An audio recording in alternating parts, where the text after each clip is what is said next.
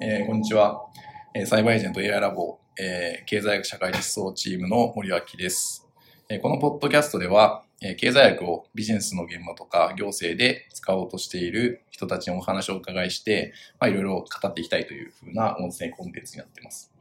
で本日は、えーエコノミクスデザインの、えー代表取締役、えーで創業者、共同創業者ですかね、今井誠さんに来ていただいて、まあ、いろいろ話したいと思っています。よろしくお願いします。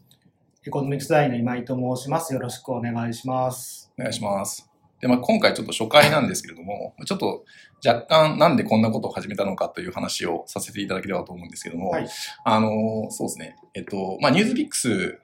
があったじゃないですか。で、まあ、あの、取り上げられまして、はいで、まあ、今井さんも出られて、まあ、我々もちょっと出させていただいて、はいで、まあ、結構、その、ニュースピックスって、なんかそのコメントとかにいろんな、あの、はいはいまあ、著名人の方の、なんかこう、まあ、発言がこうあって、我々のその取り組みとか、まあ、今井さんの取り組みとかに、なんかその、割とリプライが、リプライとかリアクションがあったと思うんですよね。で、そのリアクションを見てたときに、まあ、その、当然その、ニュースピックスの、あの、記事は非常にすごくまよくまとまってますし、あの、すごいなと思ったんですけども、もうちょっとなんかその食い足りないなと思ったところあったんですよね。はいなんかその、まあちょっとその、お名前出さないですけども、一つあったリアクションとして、まあこれやってても、そのはいビジネスとして成り立たないんじゃないのみたいなリアクションとか、はいはいはい。まあなんかその、ここれって一体その、本当にどういうふうに社会を変えるのみたいな、そういうリアクションがあったりしたんですけども、まあもうちょっとこう、なんていうんですかね、現場のそのリアルを、あの、世の中に語っていった方が、はいその、まあお題目的に経済学で社会をどうのこうのっていうよりも、なんかその皆さんの理解を得られるんじゃないかなというふうに思いまして、で、まあこういうのをちょっと始めてみようかなというふうに思いましたという感じですね。で、えっ、と、まあ、今井さんと私は、なんか多分、もともとどこが初めてなんです初かね。めて会ったのは、多分エコノミクスデザインを創業してから、あの、サイバーの皆さんと広告のオークションの話を、オンライそうですね。ンでそうですね。させていただいたのが多分一番最初かなと。あれだから安田先生とか星野先生はいらっしゃらなかったか、えっ、と、いや、えっと、酒井先生もいらっしゃる。酒井せ酒井さんと安田さんがいたのかな？二あそうです。人ともオークション系の研究者なので、そうですよね。はい。で、結構、あの時いろいろお話伺ってすごく面白いなと思って、やっぱりそのオークションの専門家の方の意見っていうのは、はやっぱその我々その、要は広告の、オンライン広告の、まあ、一応その、まあ、専門的にやってる人間ではありますけども、やっぱり全然知らないその、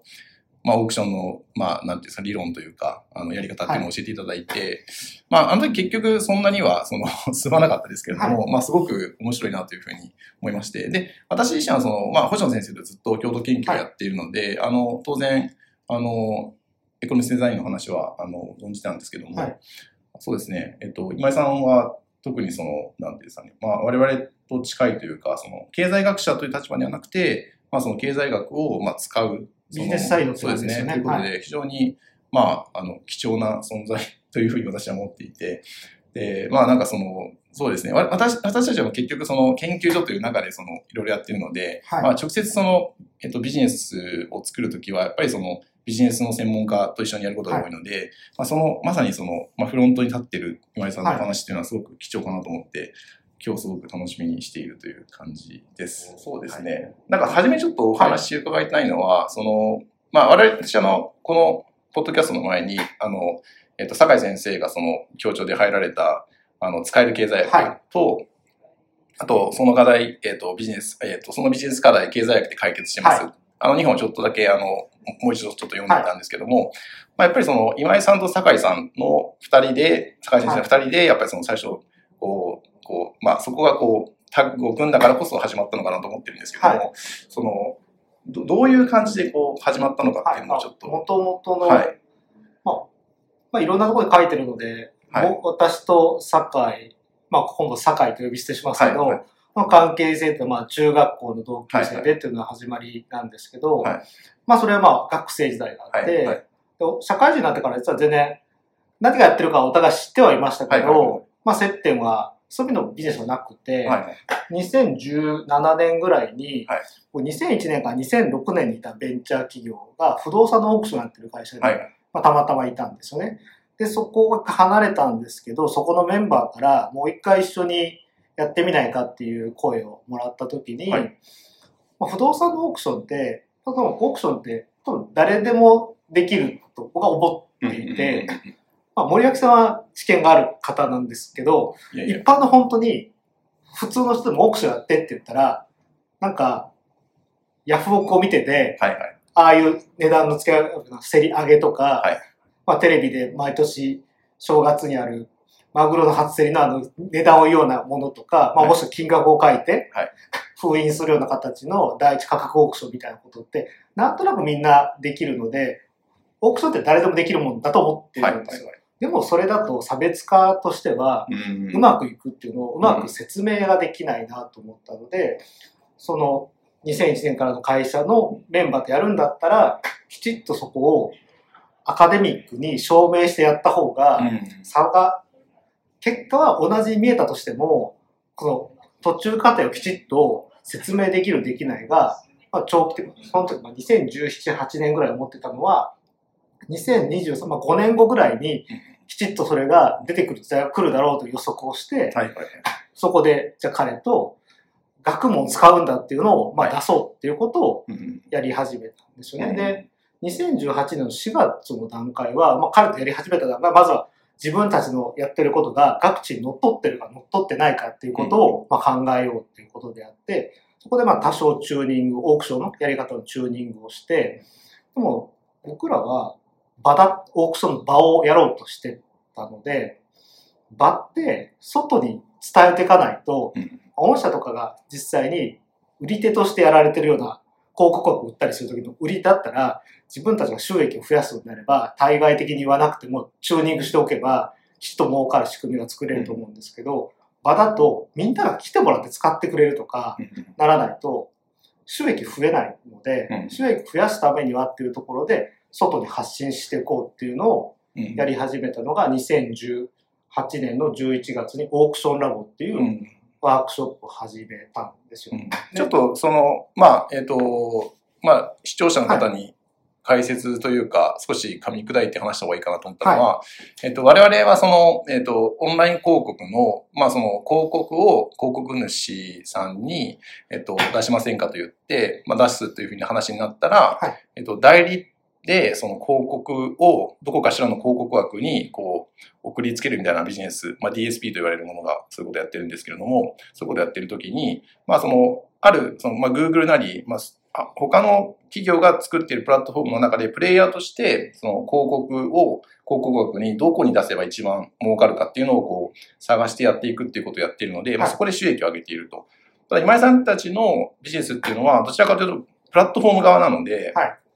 プレイヤーとして最適行動を見つけるというよりかは、そのプラットフォーム側として、まあその上でこう、プレイヤーにいっぱいこう、経済活動してもらって、その中でこう、まあ、フィーをもらうというか、そういうビジネスがあるので、まあちょっとだいぶそこは、あの、違うということですね。はい。なので、えっと、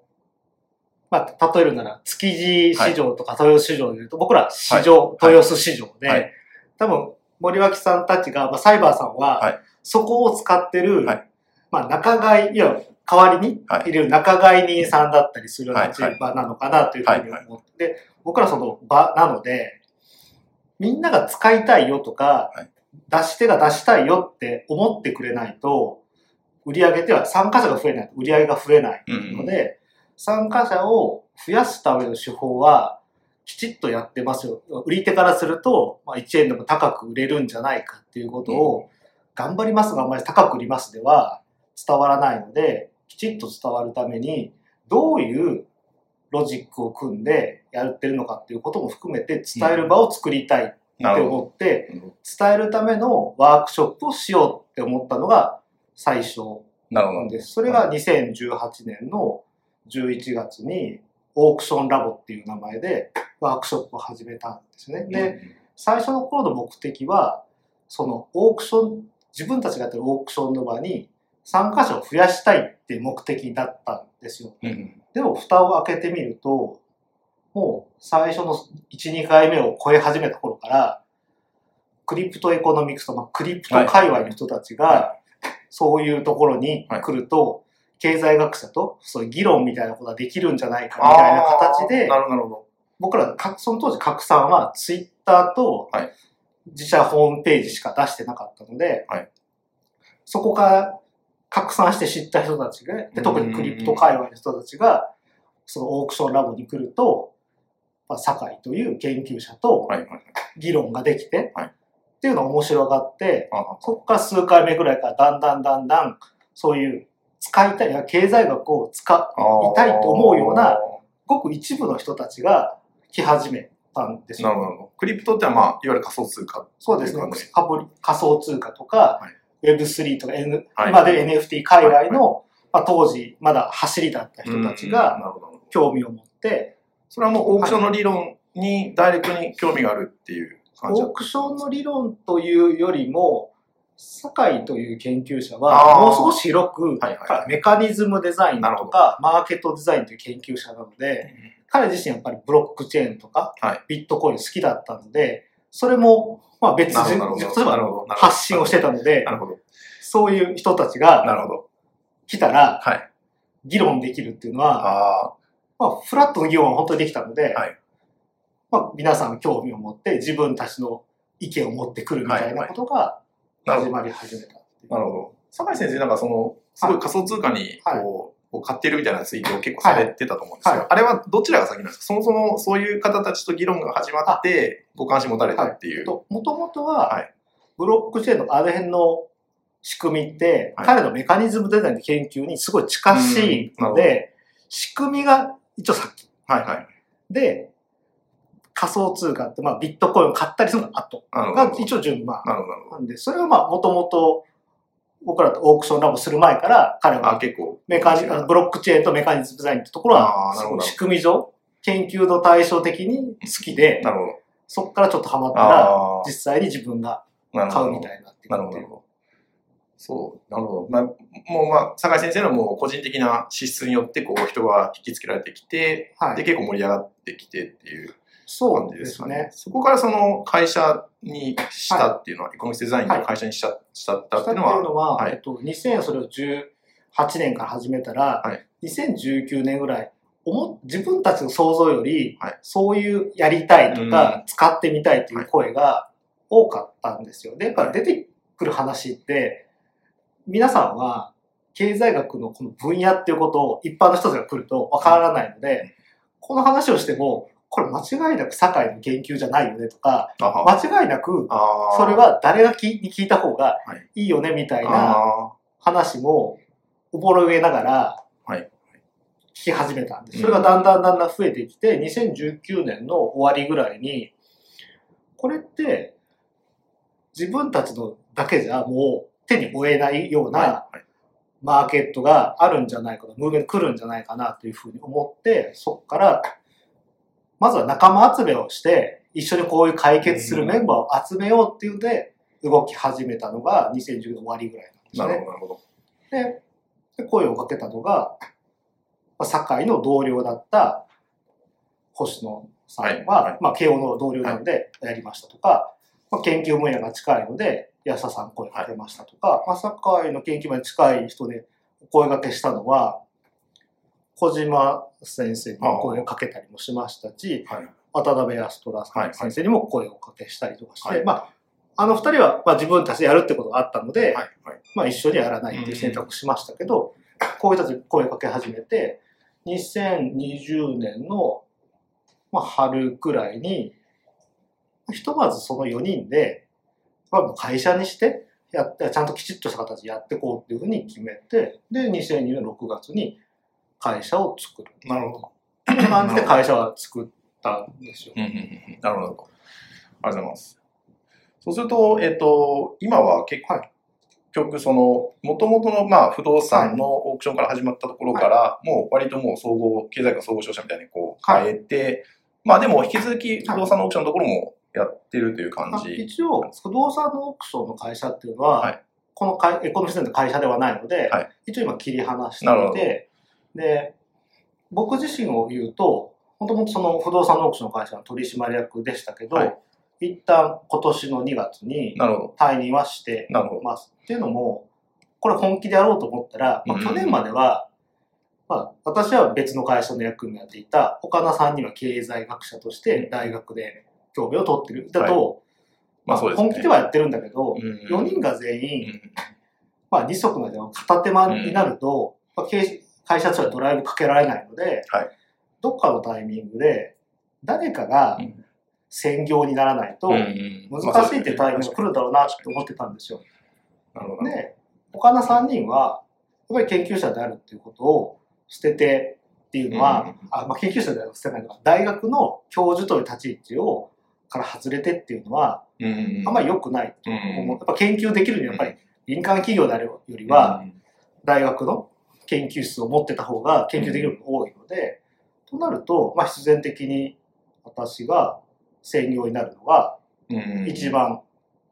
まあ、いい形になるんだろうなっていうのもあって、で、今年の2月で退任をしあの、他の会社は辞めて、まあ、去年この会社に、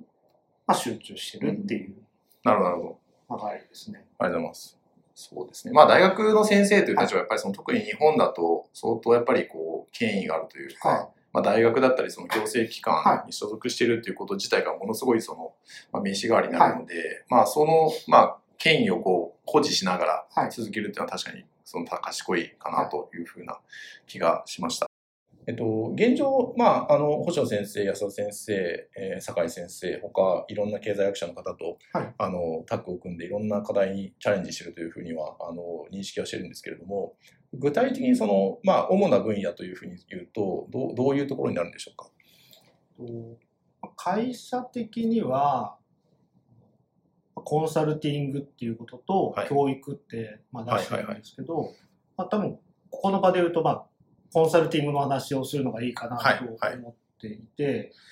でそれぞれやっぱり専門で言うと、まあ、堺と一緒にやってるのが制度設計って言われてる、はい。そのオークションの設計とか、まあ、そういう市場の設計だったり、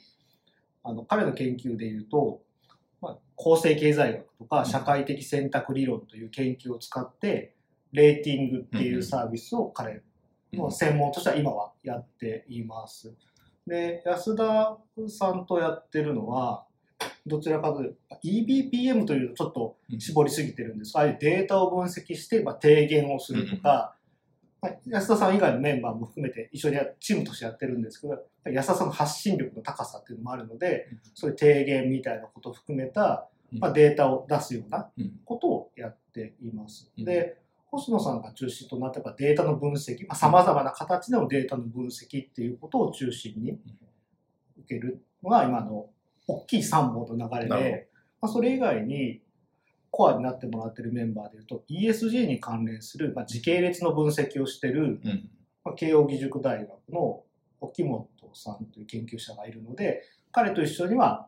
まあ、ESG 特にあの指標の指数化みたいなこととかそういうことをやっています。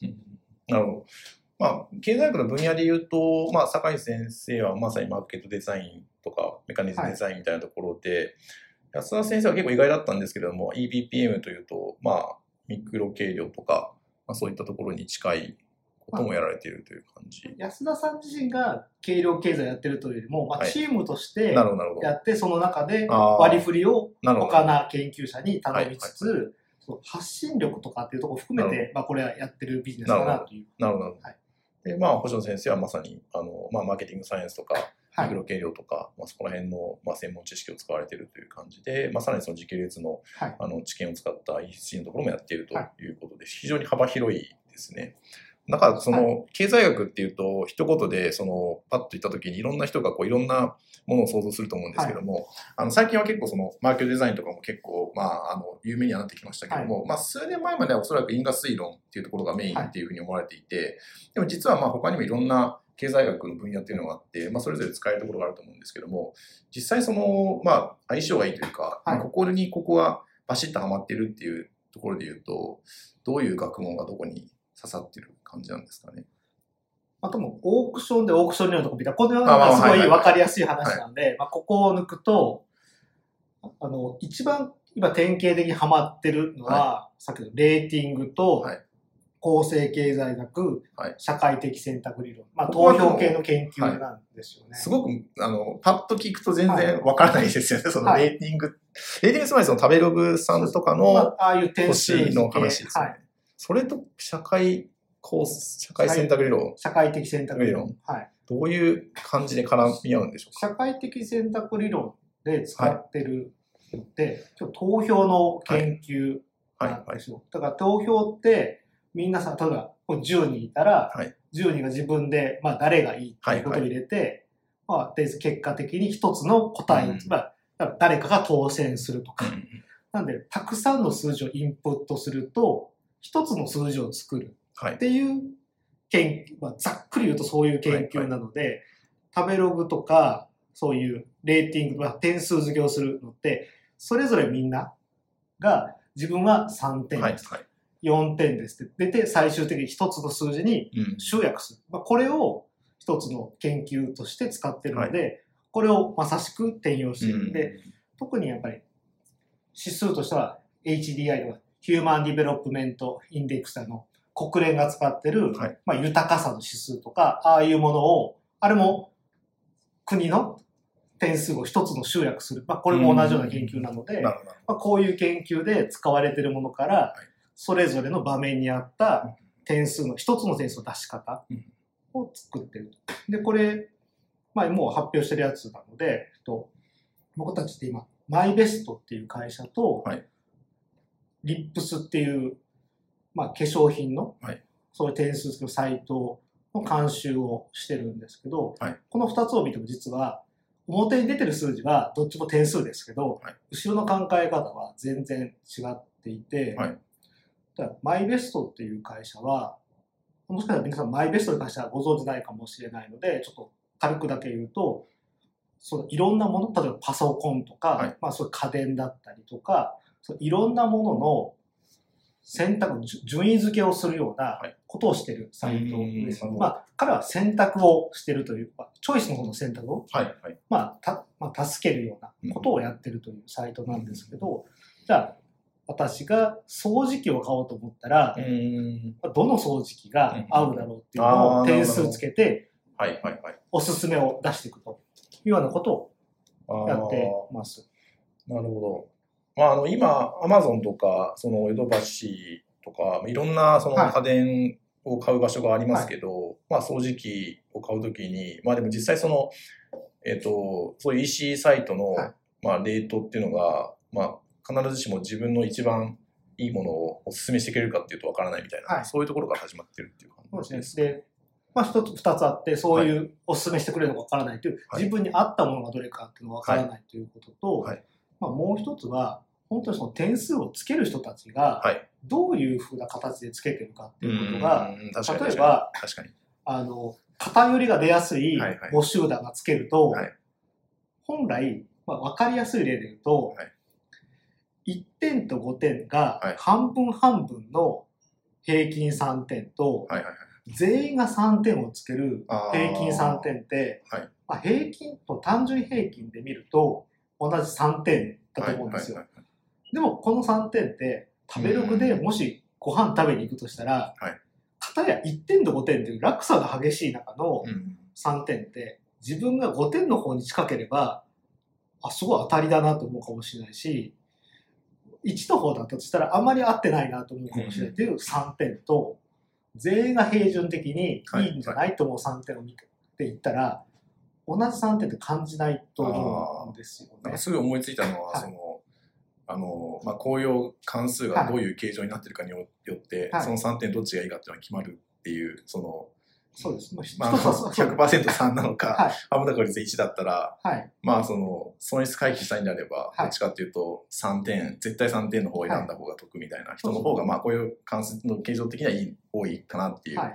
ちょっと思いついたんですけど、まあ、そんな感じのイメージですかね。まあ、例えばそういう点を見ても、じゃあこれをそれぞれ、そのまずマイベストっていう会社は、モニターと言われる人たちがはい。点数付けをするので、はい。さっきの極端なことには、まあ、はい。どちらかとなりにくいうんタイプの、ある程度経,、まあ、経験だったり、ルールを乗っ取った点数をつける人たちなので、うんまあ、こういうふうになりにくい。うん。上と下に、まあ、跳ねにくいというのがあるんです、はい。で、逆に、リップス、まあ、化粧品の方のサイトは、一般のうん化粧品のユーザーが点数をつけるので、はい何でもかんでもうん。5点をつけるような人もいれば、うん。